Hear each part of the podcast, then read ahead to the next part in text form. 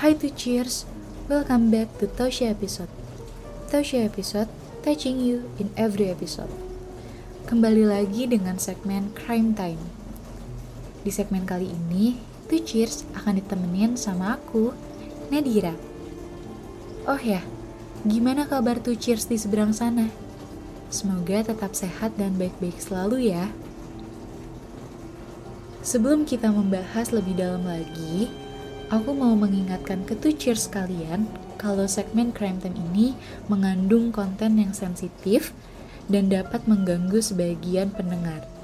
Nah, buat cheers yang tidak nyaman dengan hal-hal berbau sadis, bisa ditahan dulu ya rasa penasarannya.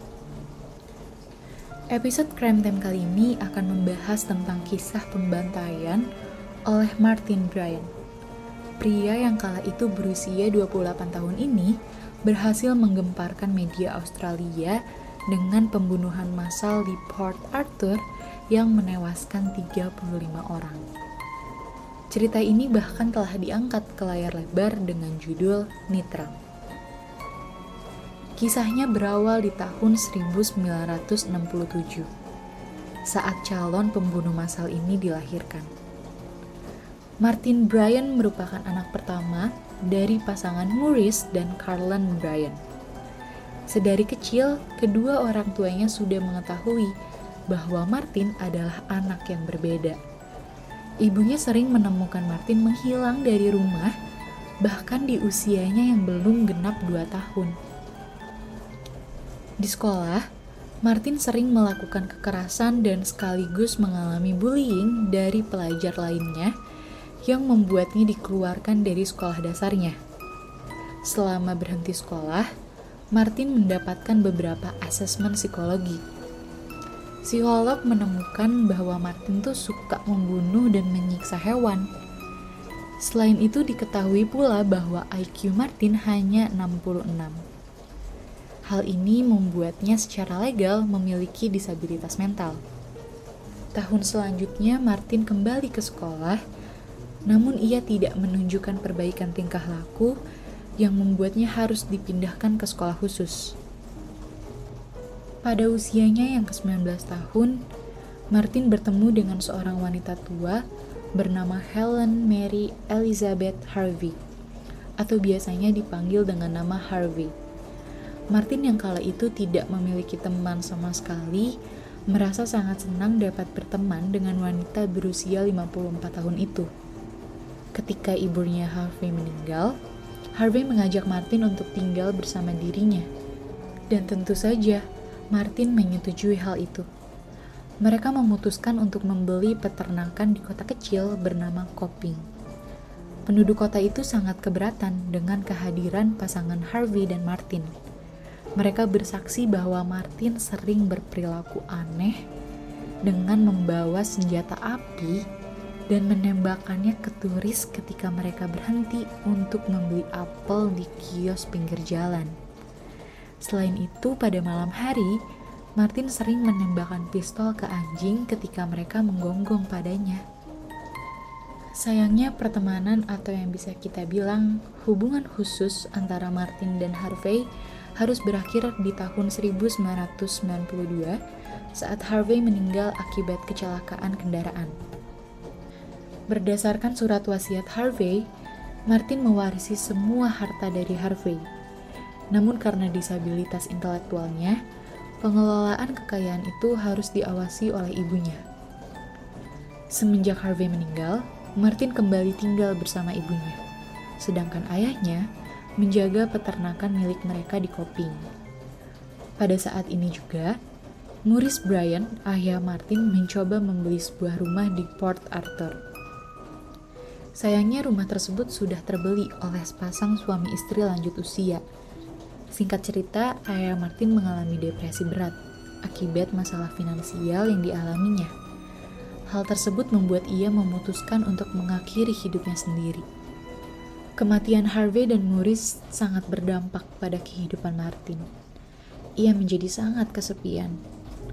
Martin mulai menunjukkan kepribadiannya yang aneh ia sering berpergian ke luar negeri hanya untuk mengobrol dengan orang yang duduk di sebelah bangku pesawatnya. Ia juga mulai mengonsumsi alkohol dalam jumlah yang banyak dan melakukan percobaan bunuh diri.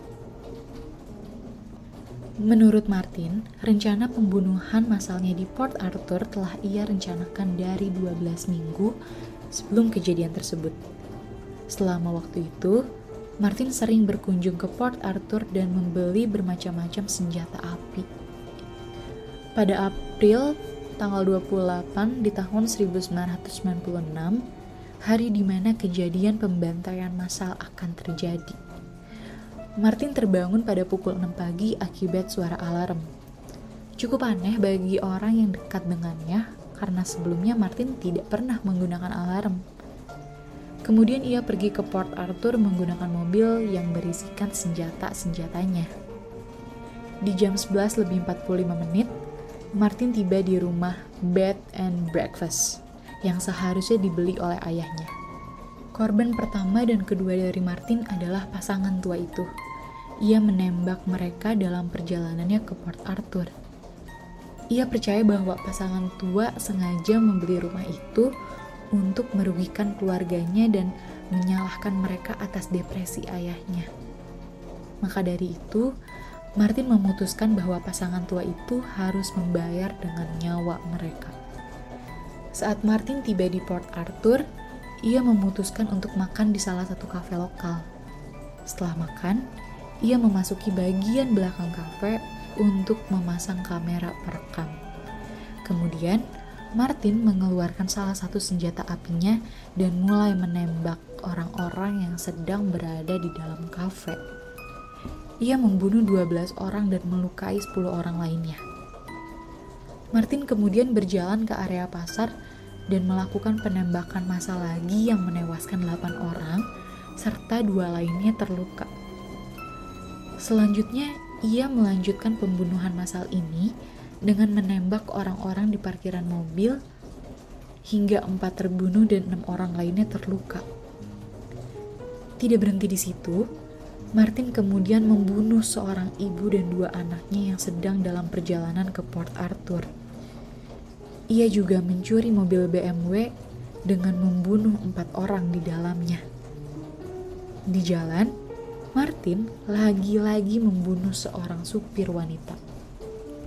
Setelah meninggalkan Port Arthur, Martin kembali ke rumah tempat ia melangsungkan pembunuhan pertamanya. Ia membakar mobil curiannya dan membawa Sandra ke dalam rumah itu. Perlu cukup waktu yang lama bagi polisi untuk bernegosiasi dengan Martin. Selama negosiasi dengan polisi, Martin membunuh korban terakhirnya, yaitu Sandranya. Sayangnya negosiasi itu terhentikan karena ponsel milik Martin mati. Keesokan harinya Martin membakar habis rumah tersebut dan kabur namun ia dapat ditangkap dan diamankan ke rumah sakit akibat luka bakar. Pengadilan Martin dimulai pada tanggal 7 November 1996. Dia dijatuhi hukuman penjara seumur hidup. Selama 8 bulan pertama penahanannya, dia ditahan di sel isolasi khusus pencegahan bunuh diri. Kemudian dia dipindahkan ke pusat penahanan yang baru dibangun 10 tahun setelah hukumannya. Martin beberapa kali melakukan percobaan bunuh diri saat berada dalam masa tahanan. Ia pernah mencoba mengamputasi pergelangan tangannya dengan pisau silet, dan pada kasus lain ia berusaha menyayat lehernya menggunakan silet. Pada akhirnya Martin Bryan dipindahkan ke penjara Risdon yang terletak dekat Hobart di tahun 2020. Hasil analisis psikolog yang menangani Martin Bryan di penjara Risdon mengatakan bahwa Martin memiliki gejala Asperger syndrome, yaitu gangguan perkembangan yang memengaruhi kemampuan untuk bersosialisasi dan berkomunikasi secara efektif. Asperger syndrome sendiri termasuk dalam autism spectrum disorder. Berbeda dengan diagnosa awal oleh psikolog yang menangani Martin sebelum pengadilannya. Psikolog ini mengatakan bahwa Martin memiliki gabungan dari conduct disorder, attention deficit hyperactivity, dan suatu kondisi yang dikenal dengan nama Asperger syndrome. Wah, panjang juga ya tuh cheers cerita dari Martin Bryan ini. Mulai dari pengalaman yang menjadi korban bullying, kemudian merasa sepi akibat ditinggalkan oleh teman serta ayahnya, hingga balas dendam yang akhirnya menewaskan 35 orang dan 23 lainnya terluka. To cheers! Dari kasus Martin Bryan ini, kita dapat belajar bahwa tidak mengucilkan orang lain. Dilihat dari pengalaman masa kecilnya, Martin mengalami bullying, kemudian mengalami kesulitan dalam bersosialisasi, tidak mempunyai teman hingga berakibat pada penyimpangan perilakunya. Jika pada saat itu dia memiliki teman dan mendapat penanganan yang tepat, kemungkinan penyimpangan perilakunya bisa diminimalkan dan tragedi ini tidak akan terjadi. Oke, okay, itu cheers. Episode Crime Time kali ini sudah selesai. Thank you sudah mau mendengarkan sampai akhir. Sampai ketemu di Crime Time selanjutnya. Aku Nadira pamit undur diri terlebih dahulu ya. See you on the next episode. Tasha episode, touching you in every episode.